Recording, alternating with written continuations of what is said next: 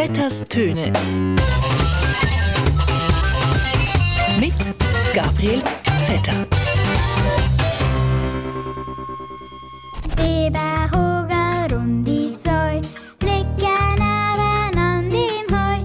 Alle den grunzen, alle den schmatzen und einander am Rücken kratzen. Ja, liebe Hörerinnen und Hörer von Radio SRF, der Ueli Maurer tritt also zurück. Ja, hopplasors. Heimatland, Donnerwetter und Potzblitz. Der SVP-Mann und Finanzminister macht es wie einen richtigen Buchhalter und lässt sich also mit 71 früh pensionieren. Wenn man die Achtsamkeit in sich selber hat, mit sich alleine kann sein kann man das auch gegen aussen strahlen. Ja, nach 14 Jahren im Bundesrat sagt der Uli Maurer nicht, er hätte keine Lust, sondern er hätte Lust.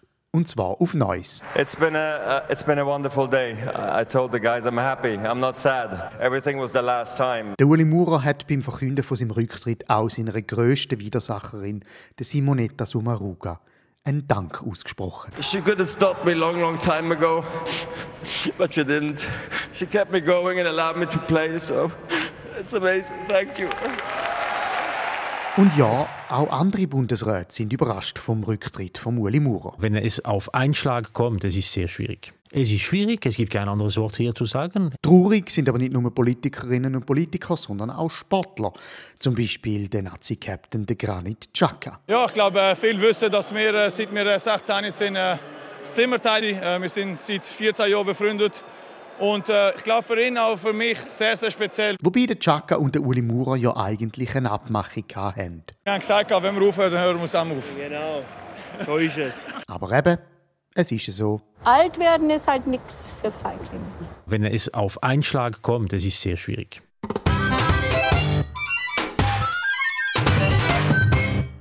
Ja, man kann es nicht anders sagen, der Uli Maurer hat viel erreicht in der Schweizer Politik. Unter anderem ist er es, der endlich bewiesen hat, dass nach dem Rücktritt von der Evelyn Wittmer-Schlumpf klar geworden ist, dass der Beruf von der Finanzministerin in der Schweiz sehr wohl auch von einem Mann kann ausgeübt werden Ich finde, äh, Gleichberechtigung ist absolut angebracht.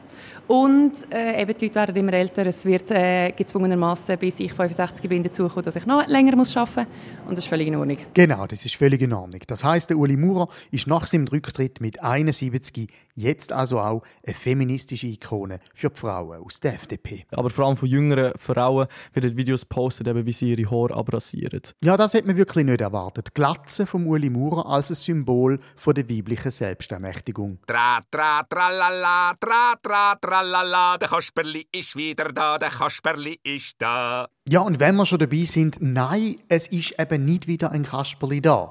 Für einmal. Ja, Sie haben es alle mitbekommen. Mit der Giorgia Meloni hat Italien ganz offiziell eine neue Ministerpräsidentin. Zum ersten Mal eine Frau. Und zwar eine Postfaschistin. So. Es ist schwierig, es gibt kein anderes Wort hier zu sagen. Man ist sich jetzt also nicht ganz sicher, ob man die italienischen Stiefel in Zukunft als High Heel Stiletto darstellen oder als Kampfstiefel. Auf jeden Fall gehen die Wogen hoch. Dabei ist es doch irgendwie auch ein Grund zur Freude. Hey, zum ersten Mal eine Frau. Uiui, ich finde es äh, mega schlimm. Ja gut, natürlich eine Faschistin als Staatsoberhaupt in Italien ist jetzt nicht so optimal. Meloni wird ja jetzt sogar schon mit dem Mussolini, mit ihrem grossen Vorbild verglichen, was wiederum sehr viele Leute total daneben finden. Wieso soll man Frau Meloni nicht mit dem Mussolini vergleichen?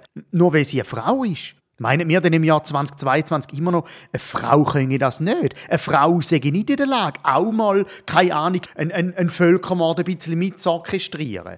Warum trauen wir das einer Frau nicht zu? Man muss ihr doch auch zuerst mal die Chance geben. Sie muss es doch wenigstens dürfen probieren.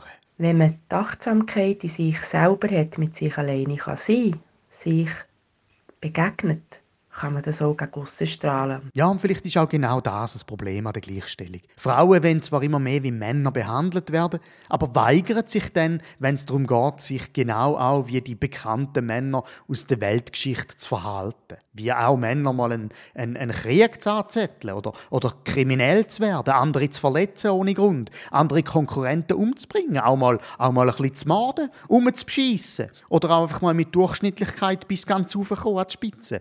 Oder auch mal die Familien einfach verlassen, ihre Kinder verleumden. Kurz, Frauen wollen Männer sein, aber nicht wie Männer handeln. Dabei gehört zum Mann doch noch viel mehr als einfach nur gut verdienen. Ja, man muss auch bereit sein, seine Prinzipien über Bord zu werfen. Man muss opportun sein. Man muss bereit sein, sich, sich selber und sein ganz nahe Umfeld auch als Mensch tief zu enttäuschen.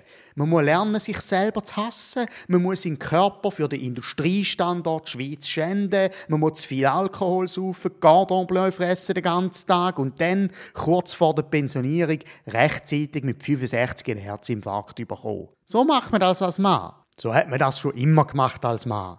Und solange da die Frauen nicht bereit sind, sich auch ein bisschen einzubringen, muss man, glaube ich, noch keine große Angst haben vor dem weiblichen Faschismus.